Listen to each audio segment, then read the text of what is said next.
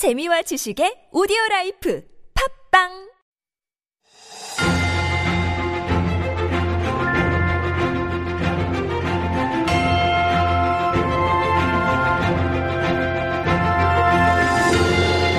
And we are back with Stories Beyond Borders, and this is where we take stories that may have escaped your attention, and it could be a great conversation starter. And of course, our writer Jen is here in the studio to introduce today's story for us. Good morning, Jen. Good morning. Challenge is on my mind, and holding one's breath and trying to read well. That's why I'm all tongue-tied, and I'm lisping like anything, lisping today.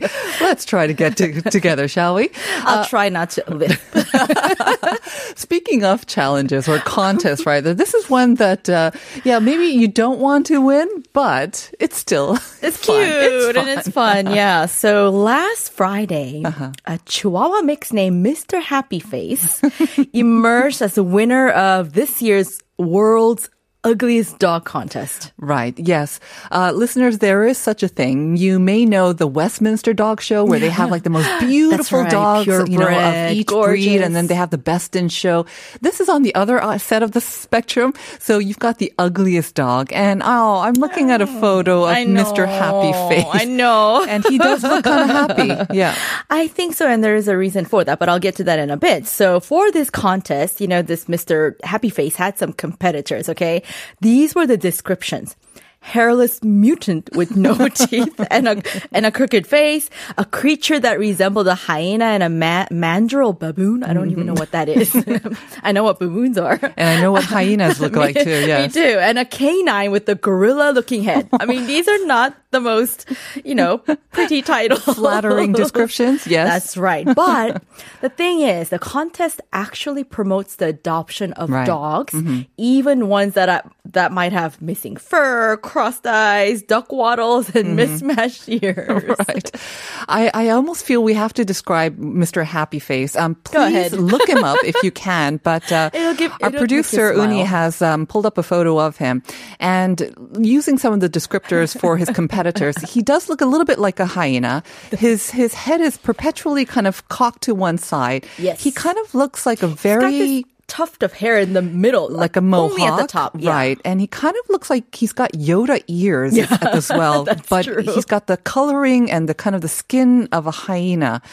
So if you're wondering what is that, and his tongue is sticking out on one side of his mouth as well, you have to go look it up. Yes. Yeah, that's right. So anyways, Mr. Happy Face, who once lived in an abusive and abusive home with neglectful conditions with the owner who was a hoarder apparently. And so this dog had tumors and neurological issues, required a diaper. I mean, the struggles were out there for this dog.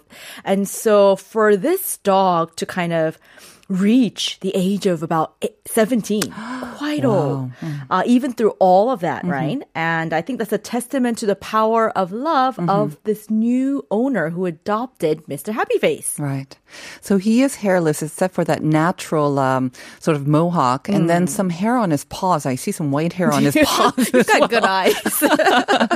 But yeah, like you say, I think it's testament to his survival instinct and also the loving care of his owner, right? Exactly. And so the judges didn't even bother apparently debating who should win this year. And so I think one of the judges said all the obstacles this dog overcame physically and in his past life. It's pretty amazing. And so the dog and his owner, Janeda Benali, they won $1,500 and a trip to New York City to appear on the Today Show. Right. Nowadays it's all about 개성. Yeah. It's about 개성 and having your story, your own personal story. So congratulations to Mr. Happy Face. That's right. Happy you, and congratulations. Thank you for that story. I love it. Of course. All right. See you tomorrow. See you tomorrow.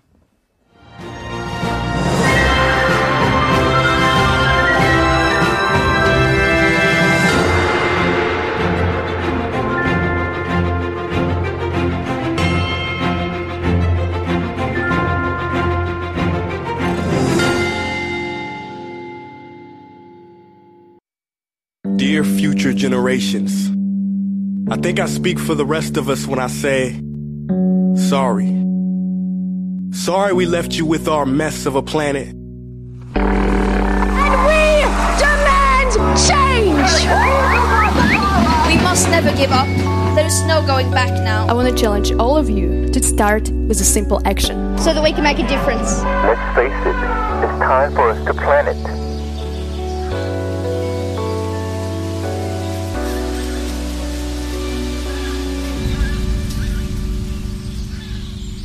Planet Forward. You heard the man. The segment is called Planet Forward, and this is where we take a look at one of the most important keywords on our radars, and that is sustainability. And for this conversation, we are joined by Yoon So-hyang, reporter for the Korea Chungang Daily. Good morning, So-hyang. Good morning. Happy birthday to you. Happy birthday to you. Thank you for coming on your birthday, and happy birthday once again. Hope you're having a great day. Mm-hmm. Got lots of fun things planned for today? Yes. Yes. But starting it off. Exactly. Starting it off on the right foot with Life Abroad, of course. I have to say, though, Planet Forward, when we first started this corner, we're kind of like, yeah, we should cover it. It's important, but will it be interesting enough? Will people like it? Will we have enough things to cover? Mm-hmm. We have so many interesting things to cover. Sure. And it has actually turned into one of my favorite corners as well. I'm honored. Small part, thanks to you. So thank you very much. So before we get to our topic, and we are talking about Haenyeo today, which is a little bit different from the other topics that we've covered. And they might not see exactly the instant connection between Haenyeo and sustainability, but you're going to be doing that for us. Let me remind our listeners about the related question of the day. We are asking you, what do you call the unique sound that the Haenyeos make after resurfacing? They let out their breath, and it's a whistle-like sound. And what do you call it in Korean? So Haenyeo들이 깊은 바다 속에서 물질하다 물 밖으로 나올 때 내뿜는 소리가 무엇일까요? We already got a lot of correct answers, actually. I see some correct answers on YouTube as well. 2578 also sent in the correct answer. And also this message, 태풍이 올 것 같은 날씨네요. 맞아요. The winds were crazy last night and also this morning. And then 5160 also said the correct answer and said 이 단어 알게 된 지 얼마 안 됐는데 문제로 나오다니 신기하네요. Exactly.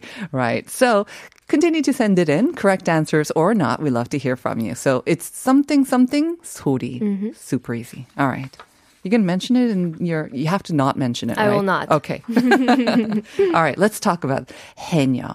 We think we know a lot about them, but then there's so much more to know, I think, too. For sure. Mm-hmm. So Haenyeo are women divers, especially in Jeju Island, and they are part of Korea's national intangible cultural heritage. They were inscribed onto the UNESCO list of intangible cultural heritage in 2016, and the reason for the inscription of Haenyeo, as explained by the UNESCO, was that it contributes to improving the status of women and to the environmentally friendly fishing methods. Okay, so again, women divers, so it improves status of women and also environmentally friendly harvesting methods. So, okay, and you'll be, of course, probably kind of focusing on the environmental method there. But before we do that, let's get sort of more information on Haenyeo. So Haenyeo is a word that literally means women of the sea in Korean. And in Jeju Island, there is a community of women who go diving into the sea without oxygen masks to gather shellfish such as abalone, which is jeonbok in Korean, or sea urchins like seonggae for a living. And this act of diving is called 물질. For the Haenyeo, 물질 refers to 7 hours of free diving per day, 90 days a year, all year round. Now, they have been around for a long time, actually. I think it's only pretty recent that they've received so much attention, both domestic and also internationally. But historical records, sometimes maybe definitely Joseon, they're thinking maybe even up to the Three Kingdoms period as well, because there's records that kings and emperors were getting pearls, and who would be getting the pearls? Probably these divers, but they could have been male divers as well, but we think that they go back a long time. Right. But as I mentioned in the opening, though, the numbers are dwindling pretty quickly, aren't they? Exactly. So we have 2,500 divers who are still truly active, and the vast majority of these divers are over the age of 60. Right. And a big part, I think, is because maybe their livelihoods are endangered as well, and their lives could be in danger as well, because it is a pretty dangerous way to make a living. And so that's another reason why. But we want to focus on sustainability and their connection to that. So Haenyeo is especially a great subject to discuss in terms of sustainability because their practice embodies sustainability by way of how they collect marine life and also by way of their culture and spirit. Okay. So there's a kind of a key word that kind of explains their approach and philosophy to 물질, right? And that's also the way of their life, but also that explains their sustainability. Mm-hmm. So I would express it as 적당, like just right, just the right amount. Not too much, not too little, just 적당하게. Exactly. So the first pillar of Haenyeo and their 물질 is taking only what they need. Basically, when the Haenyeos dive, they first wear a wetsuit and flippers, then put on a kind of steel belt so that they won't float up. And for goggles, they wear a special one-eyed goggle so instead of the goggles that we see that has two lenses. And they go into the water and swim with a floating net. Right. And the net is where they would put their gatherings in and then after coming back on the surface and after each 물질. It is also a reference point because attached on the top of the net is a orange styrofoam and this whole thing is called a taewak. Right. If you've ever been to Jeju Airport and especially the duty-free shops there, you can get a special edition of these cute stuffed animals familiar to us through that K-Talk platform. But they have them dressed in the Haenyeo as well. They're so cute and you can only get them there, but they're unique. You talked about their gear, but you did not talk about having an oxygen tank. No breathing apparatus. So it's just holding their breath, right? Okay. It's a very simple sort of way of diving, I would say. Right. And the thing noticeable, like you said, is that they dive without oxygen masks or any special equipment that can keep them underwater for a long time. And this nature of 물질 naturally limits the amount of how much marine life can be collected. Right. Not only that, but Haenyeos are also categorized into three different groups depending on skill, 하군, 중군, and 상군, low group, middle group, and high group, with the 상군 offering guidance to the others. Right. And the three groups are actually each allowed to collect different kinds of marine life. Oh, okay. Would that be divided as to maybe where they can also then do their diving? Exactly. So they're limited, right? Right. So I imagine if you're a beginner, you're not going to go off to the very deep waters. You start off with the shallow waters and then you make your way to the more challenging and deeper waters maybe? I actually thought that would be the case as well, that the groups are divided by experience, like beginners, intermediate, and advanced, but they are actually designated to a group at a very young age as they learn 물질 according to their lung capacity and cardiovascular ability, and that group never changes. So you can't advance from beginners to intermediate to advanced. Really? So you're kind of determined on your natural ability then, your lung capacity, so how long you can hold your breath and also cardiovascular. Interesting. Oh, that's kind of interesting. I don't know. I think people in the Hagun might be kind of disgruntled with the system, but I guess that's just the way it is. They learn to accept it, though. Okay. And they believe this lung capacity, they accept it because they believe that lung capacity and other physical skills that can keep one under the water longer than the other is almost God-given or a skill granted by the sea. So they strictly keep to their groups and their designated territories. Okay. So they have a very strict set of guidelines and how they determine these groups, and that's how they've been doing it, and that's how they maintain this for so long. Okay. Well, this hierarchy is mainly because even a slight mistake in their assessment of time under the water can be lethal to the Haenyeo. So only years of experience can give them a more accurate sense of time, a sense of when they need to stop working and start ascending. You know, you talked about the three groups, though, according to the level of skill, though, and what they're allowed to harvest is depending on their group as well. Can you just give us a little bit of information of this as well? Because it is really interesting. So Haenyeo dive into the shallow waters that are less than 3 meters deep. 중군 dive 5 to 9 meters underwater, while 상군 goes down the deepest to almost 20 meters underwater. Wow. And they would have to dive actually 3 minutes long. Wow. And because they stay underwater for the longest time, it enables the 상군 Haenyeo to collect in richer areas that yields more sea life and the more expensive products like octopus and abalones. But you know, it does kind of remind me of that that drama that I mentioned in the beginning, Our Blues or 우리들 Blues, where you had this kind of newcomer, Haenyeo, and she was getting into a lot of trouble and conflict with the other Haenyeo because she wasn't doing it 적당하게. And they were berating her for putting her life and the others' lives at danger too. So now I understand because of this sort of strict hierarchy as well. So 적당해 was kind of the first main pillar or keyword. Exactly. What's another one? So the second pillar is that Haenyeos actually work within a community and they give back to the community. Knowledge of sea diving is passed down to the younger generations in local fishery cooperatives that have the area's fishing rights. And there are more than 100 of these cooperatives in Jeju Island, and they all have strict local rules on who can dive, when, and where. Right. They say that the local rules are there to protect the ocean and as an appreciation for the generosity of the sea. Right. So you can't have just like freelancers come from the mainland, oh, I'm a good diver, I'm just going to do it and try to make a living off the summer. Illegal. That's illegal. You have to live there or you have to be registered there and then registered with a local cooperative. Exactly. Not only that, but all decisions are made in a democratic process. So every time there's a problem, they come together, discuss it, and they also elect their own leaders. But the thing that I found most fascinating is that some gatherings, like certain kinds of seaweeds, like hijiki, which is called tot in Korean, are collected as a community and sold as a community. So Haenyeos would sort of gather this tot as a communal product, even if they cannot profit from it individually. Okay, so this is kind of like their culture. Let's talk about their actual sort of ability to make a living and sustain a living as well, especially from the viewpoint of sustainability. Right. So to give you an image of how manual the Haenyeo's work is, a Haenyeo spends 30 to 40 seconds for a 5-meter dive, up to 85 seconds for a 10-meter dive, and in an hour, a Haenyeo can do 46 5-meter dives, 28 10-meter dives. And after they swim out into the sea, they spend 7 hours underwater straight. And as a result, the most that one Haenyeo can make is 2,000만 won, which is barely the minimum wage yearly. Right. And the average is actually lower than that. It's 1,300만 won. And I actually tried to research how much a Haenyeo actually gathers a year, but because the things that they catch and how much they catch differs from season to season and differs from the natural habitat, there wasn't a clear number of exactly how much they were collecting in a year. Right. So that's actually quite shocking how little they make despite the grueling physical work that actually goes into it. Right. So if you want to support these women, of course, there are definitely restaurants that are directly operated by them as well.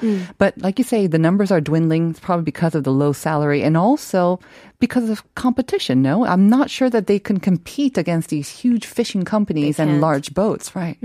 So especially because overfishing is such a big problem in the fishing industry, I think they can learn a thing or two from the sustainable fishing methods of the Haenyeo. The overfishing problem in the fishing industry is very evident and severe. One of the reasons is because of fish farming, which is the practice of producing fish commercially in tanks or confined areas. Right. I mean, we benefit from it, right? Always a good sort of relatively cheaper supply of seafood. But at the same time, it does take its toll on the ocean and those who make their living through other means like these Haenyeo. But another one, aside from the overfishing, I imagine, is also a lot of the pollution. Even in that drama, there was some issues about how like women, I think their feet or their flippers were getting caught on nets or some pollution as well. That could also affect them directly, can't it not? Exactly. So the livelihoods and lives of Haenyeos are being seriously threatened by polluted oceans because they rely on nature and dive without the aid of technology. Climate change and pollution poses an imminent threat to these Haenyeos. According to a Haenyeo interview done by the New York Times, a Haenyeo said that ocean trash, like old nets, like you said, is the biggest problem. To quote what she said, a big net is almost invisible when we get into the water. As we only depend on our breath when diving, it is hard to think logically if we suddenly get caught and panic. So hopefully they're always working in groups, right? So if one is in trouble, they will be able to help each other out. But like you say, those nets are kind of lurking everywhere and they can be a huge hazard to these women. So I think we know a lot about how plastic garbage is basically threatening marine life as well as now these Haenyeo as well. What can we do? And are there any measures that are being taken to preserve them and their culture? I mean, they are an intangible cultural heritage. Exactly. So fortunately, recently, the Cultural Heritage Administration recently announced a new reformed law. It was implemented June 21st and will go into effect starting July 19th. It's called the 무형 문화재 보전 및 지능에 관한 법률 시행령. Mm-hmm. And the law applies to traditional Korean intangible cultures like Haenyeos and Sirim and Kimjang and etc. And the thing that these cultural practices have in common is that it's intangible. It's not owned by anyone or an entity, which pushes them into a blind spot for official governmental support. And this law reform provides a legal basis for the government to financially support preserving the Haenyeo culture and the community. Yeah, I think I saw a recent article where they will be supporting or providing a small stipend to Haenyeos to support them, about 30만 won. But again, it's probably not quite enough. Right. What's another way that we could maybe help them out? So another cultural support that I wanted to introduce that's a little bit fun is a swimming competition. In celebration of the Haenyeo culture, a swimming contest was held just last Tuesday across the country in 16 counties. Their method of swimming emulates how Haenyeos do their 물질, wearing the same kind of one-eyed goggles and flippers, calling it fin swimming. Interesting. Did you see, where was this taking place? In 16 different counties. So it was a pretty big competition. And they're all kind of dressed in the same outfit as Haenyeo. Interesting. I wish I saw some photos of that. Okay. And then, of course, there's the other one, which is recycled wetsuits. And this is, I haven't heard of this either. So another great way to contribute to the sustainability of Haenyeo culture is to find ways to recycle wetsuits. Each year, about 1,000 of these diving wetsuits are discarded in Korea, and this is because the rubber neoprene fabric can't be used for diving after it has been stretched out. So you can actually make runway dresses and bags out of these fabrics. Yeah, it used to be very big a couple of years back, I remember as well. You know, I talk a lot about Our Blues, but you wanted to recommend one documentary if you want to learn more about Haenyeo and their culture. Let's quickly do that before we wrap up. So if I've sparked some interest, I want to recommend an independent documentary called Wursum, or Breathing Underwater in English. Wursum is actually the opposite of the answer for today's question.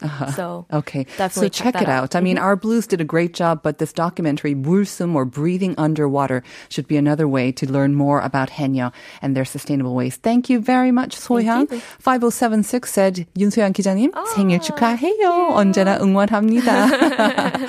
Thank you so much. Once again, happy birthday. We'll see you next week. And we will be back with part 2.